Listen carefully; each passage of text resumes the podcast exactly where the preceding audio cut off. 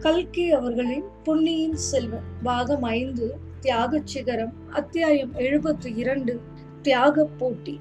மழவர் குலத்தில் உதித்தவரும் சிவஞான கண்டராதித்த சோழரின் வாழ்க்கை துணைவியுமான செம்பியன் மாதேவியை ஸ்ரீ மதுராந்தக தேவரான உத்தம சோழ தேவரை திருவயிறு வாய்த்த உடைய பிராட்டியார் என்று அவர் காலத்திய கல்வெட்டுக்கள் குறிப்பிடுகின்றன. சாதாரணமாக தாய்மார்கள் தம் குழந்தையை பத்து மாதம் வயிற்றில் வைத்து சுமந்து பெறுவார்கள். சில தாய்மார்கள் வேறு பெண்மணிகளின் வயிற்றில் பிறந்த குழந்தைகளை தங்கள் குழந்தைகளைப் போலவே வளர்ப்பதும் உண்டு.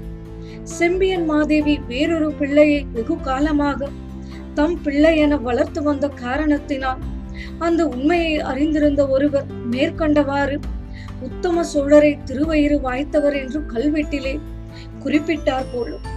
உத்தம சோழர் ஐந்து பிராயத்து சிறுவனாய் இருந்த போதே செம்பியன் மாதேவி அவனையும் வாணி அம்மையையும் பார்க்கும்படி நேர்ந்தது.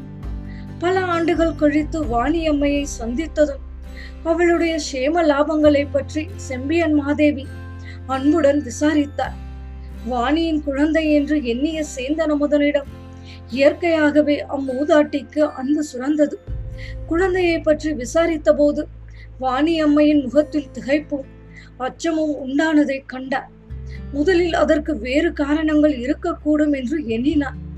வாணி பேசத் தெரியாதவளாய் இருந்தபடியா திட்டமாக அவளிடமிருந்து ஒன்றும் அறிந்து கொள்ள முடியவில்லை.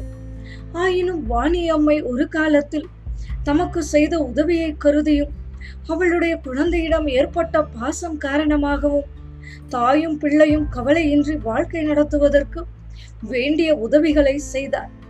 தஞ்சை நகருக்கு அருகில் குடியிருந்தும் தொலைக்குளத்தார் கோயிலுக்கு புஷ்ப கைங்கரியம் செய்து வருவதற்காக மானியங்களும் அளித்தார். சேந்தன் அமுதன் கல்வியிலும் ஒழுக்கத்திலும் சிவபக்தியிலும் சிறந்து வளர்ந்து வந்தார். அன்னைக்கு உதவியாக புஷ்ப திருப்பணி செய்வதிலும் மிக்க ஊக்கம் காட்டி வந்தார். இதை காண காண செம்பியன் மாதேவிக்கு அவனிடம் இயற்கையாக சுரந்த அன்பு வளர்ந்து வந்தது. ஒரு நாள் அவருடைய மனதில் விசித்திரமான ஐயம் ஒன்று தோன்றியது. அது அவருக்கு ஒரே சமயத்தில் இன்பத்தையும் வேதனையையும் இனம் தெரியாத பீதியையும் உண்டாக்கியது. எத்தனையோ விதமாக அந்த ஐயத்தை போக்கிக் கொள்ள முயன்றும். இயலவில்லை. பிறந்து சில தினங்களில் இறந்து போன தம் குழந்தையை பற்றிய நினைவு. அடிக்கடி எழுந்த வண்ணம் இருந்தபடியா அவர் உள்ளம் அமைதி கொள்ளவில்லை. கடைசியாக ஒரு நாள் வாணி அம்மையிடம் தெளிவாக கேட்டு தெரிந்து கொள்வது என்று தீர்மானித்தார். வாணியை தனியாக அழைத்து வரும்படி செய்தார். இறந்து போன தம் குழந்தையை வாணியிடம் கொடுத்து ஒருவரும் அறியாமல் புதைத்துவிட்டு வர சொன்னார் அல்லவா? அவ்வாறு புதைத்த இடத்தில் அதன் ஞாபகார்த்தமாக பள்ளிப்படை கோயில் ஒன்று எழுப்ப வேண்டும் என்று சொல்லி புதைத்த இடத்தை சொல்லும்படி கேட்டார். இந்த பழைய நிகழ்ச்சிகளை பற்றிய ஞாபகமே அவருக்கு துன்பம் அளித்தது. செவிடும் ஊமையுமான வாணியிடம் இதையெல்லாம் சமிக்ஞை பாஷையினால் கேட்க வேண்டியதாக இருந்தது. அது அவருக்கு மேலும் சொல்ல முடியாத வேதனையை அளித்தது. அவருடைய கேள்விகளுக்கு விடை கூற வாணி மிகவும் தயங்கினார். கடைசியாக பேரரசியின் கட்டளையை மீற முடியாமல் உண்மையை சொல்லிவிட்டார். புதைப்பதற்காக தன்னிடம் கொடுக்கப்பட்ட குழந்தை உண்மையில் இறக்கவில்லை என்பதையும் அதை தனக்கு கருத்திருமன் என்பவன் எடுத்து காட்டியதையும். பின்னர் அரசியிடம் திரும்பி வந்தால் என்ன நேருமோ என்று அஞ்சி கருத்திருமனுடன் திருமறைக்காடு சென்றதையும்.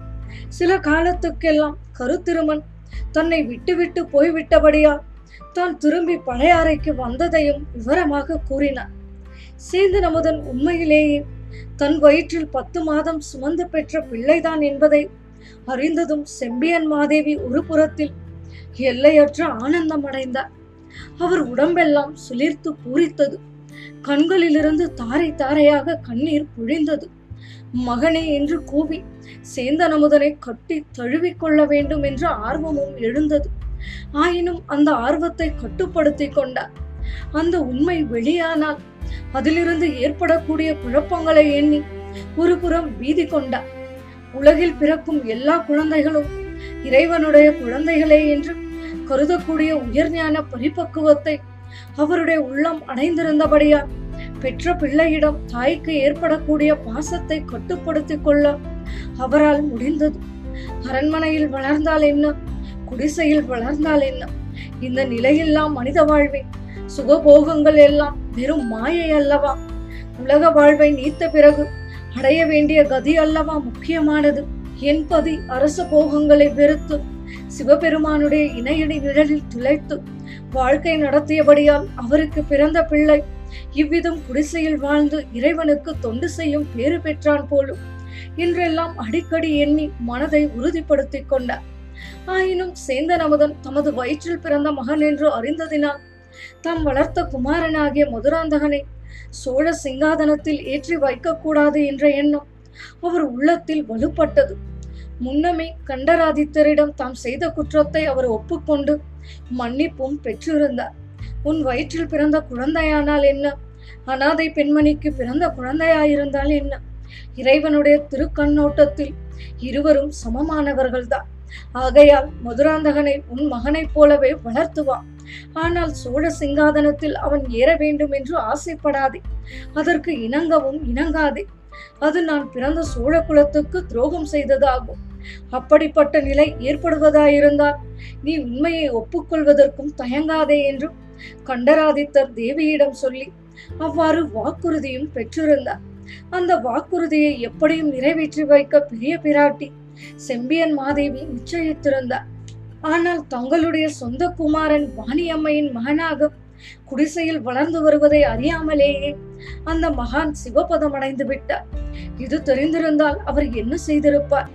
சேந்தன் அமுதன் விஷயத்தில் இவ்வாறு நடந்து கொள்ள வேண்டும் என்று கட்டளையிட்டிருப்பார். இதை குறித்து செம்பியன் மாதேவி எவ்வளவோ முறை சிந்தனை செய்தார். இறைவனுடைய சித்தத்தினால் இவ்விதம் நேர்ந்துவிட்டது. ஊமையின் மகன் அரண்மனையில் வளர வேண்டும் என்பதும் பேரரசரின் மகன் குடிசையில் வளர வேண்டும் என்பதும் இறைவனுடைய திருவுள்ளம். அதில் நாம் குறுக்கிடக்கூடாது. அதை மாற்ற முயல்வதால் பல குழப்பங்கள் விளையும். தம் வளர்ப்பு குமாரனின் மனம் அதனால் பெரிதும் புண்படும். அத்தகைய பாவத்தை செய்யக்கூடாது என்று முடிவாக தீர்மானித்துக் கொண்டார். இறைவனுடைய திருவருளில் அவர் கொண்டிருந்த இணையில்லாத நம்பிக்கையின் துணையினாலேயே தான் மேற்கூறிய தீர்மானத்தை அவர் காரியத்தில் நிறைவேற்றுவதும் சாத்தியமாயிற்று. ஆயினும் அடிக்கடி சேந்தன முதனை பற்றி அவரால் நினைக்காமல் இருக்க முடியவில்லை.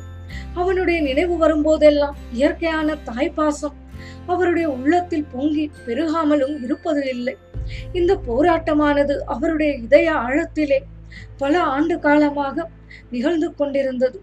நெடும் காலமாக அணை போட்டு தடுத்து வைக்கப்பட்டிருந்த வெள்ளம் திடீரென்று ஒரு நாள் அணையை உடைத்துக் கொண்டு கிளம்புவது உண்டு அல்லவா? அப்போது வெள்ளம் எவ்வளவு சக்தியுடனும் வேகத்துடனும் பாய்ந்து செல்லும் என்பதை பலர் பார்த்தும் அனுபவித்தும் இருப்பார்கள். செம்பியன் மாதேவியின் உள்ளத்தில் அணை போட்டு தடுத்து வைக்கப்பட்டிருந்த தாய் பாசமாகிய உணர்ச்சி வெள்ளமும் இப்பொழுது கரையை உடைத்துக் கொண்டு பாய்ந்தது. முதன் மந்திரி அனிருத்தர் தேவியின் திருவயிற்றில் உதித்த தேவர் என்று குறிப்பிட்டதுதான். அவ்வாறு செம்பியன் மாதேவி உள்ளத்தின் அணை உடைவதற்கு காரணமாயிற்று. அந்த வார்த்தைகளை அனிருத்தர் கூறியவுடன் செம்பியன் மாதேவி பத்து மாத கால குழந்தையை தம் வயிற்றில் வைத்து வளர்த்த அனுபவம் அவ்வளவையும் ஒரு வினாடி பொழுதில் மறுபடியும் அனுபவித்தார்.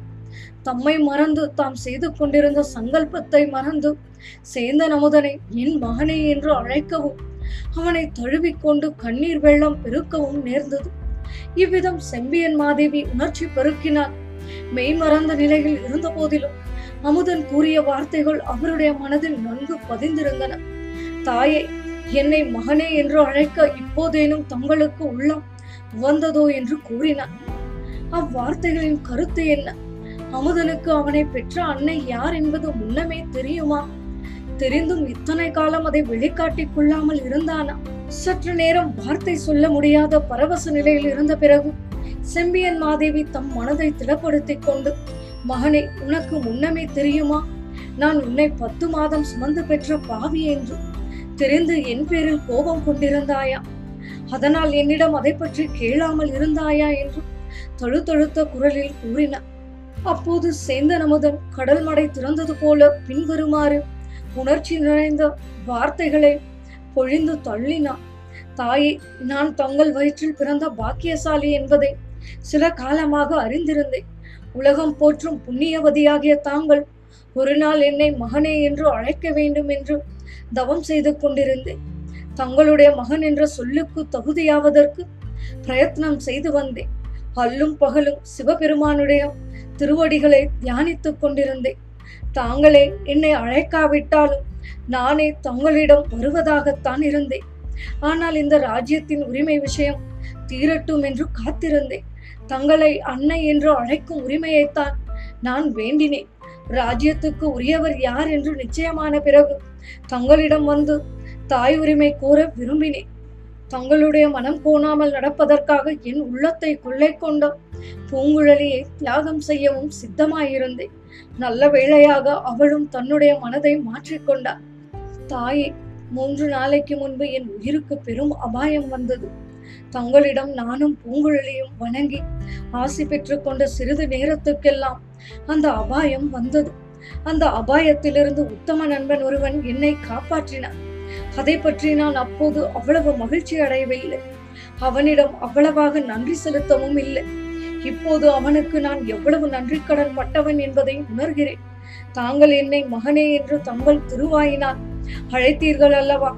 இந்த நாளை காண நான் உயிரோடு இருந்தேன் அல்லவா? இதுவே போதும். நான் பாக்கியசாலியாகிவிட்டேன். இனி ஒன்றும் எனக்கு வேண்டாம். இங்கு இப்போது நடந்தது இங்கு உள்ளவர்களுக்கு மட்டும் தெரிந்திருக்கட்டும். வேறு யாருக்கும் தெரிய வேண்டாம். ராஜ்யத்தில் மேலும் குழப்பம் விளைய வேண்டாம்.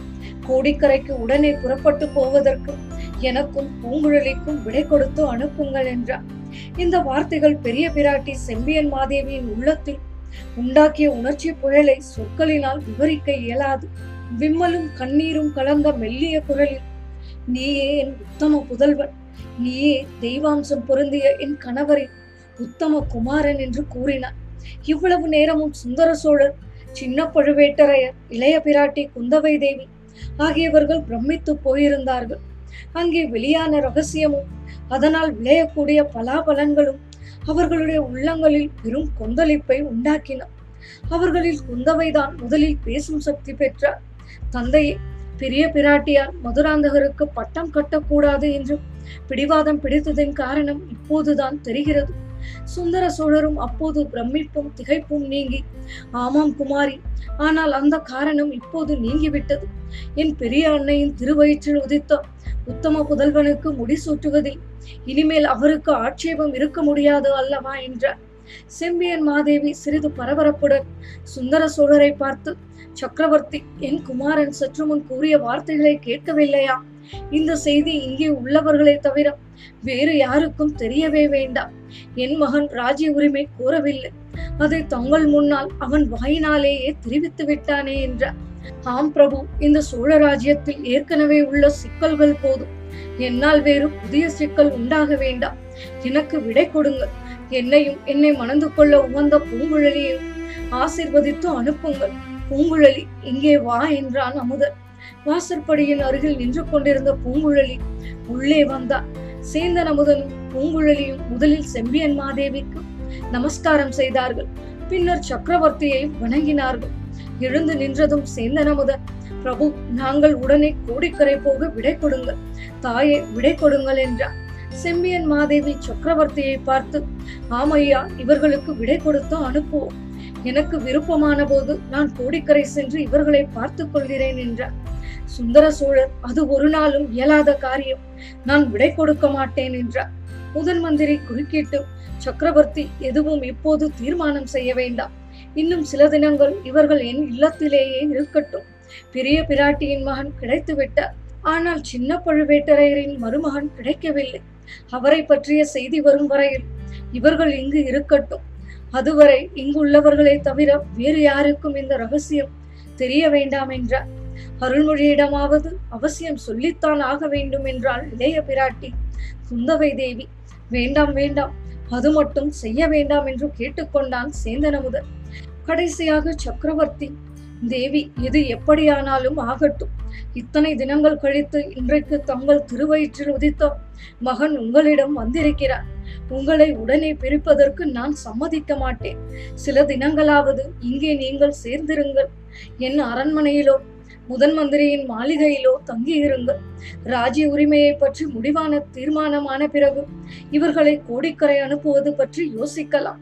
அதுவரையில் இங்குள்ளவர்களை தவிர வேறு யாருக்கும் இச்செய்தி தெரிய வேண்டாம் என்றார்.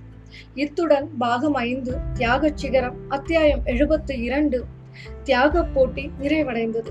உங்கள் கருத்துக்களை மின்னஞ்சல் மூடாக தெரியப்படுத்தவும். மின்னஞ்சல் முகவரி Umachari two zero one five at Gmail dot com மீண்டும் அடுத்த அத்தியாயத்தில் சந்திப்போம். குரல் வண்ணம் உமாச்சாரி. நன்றி.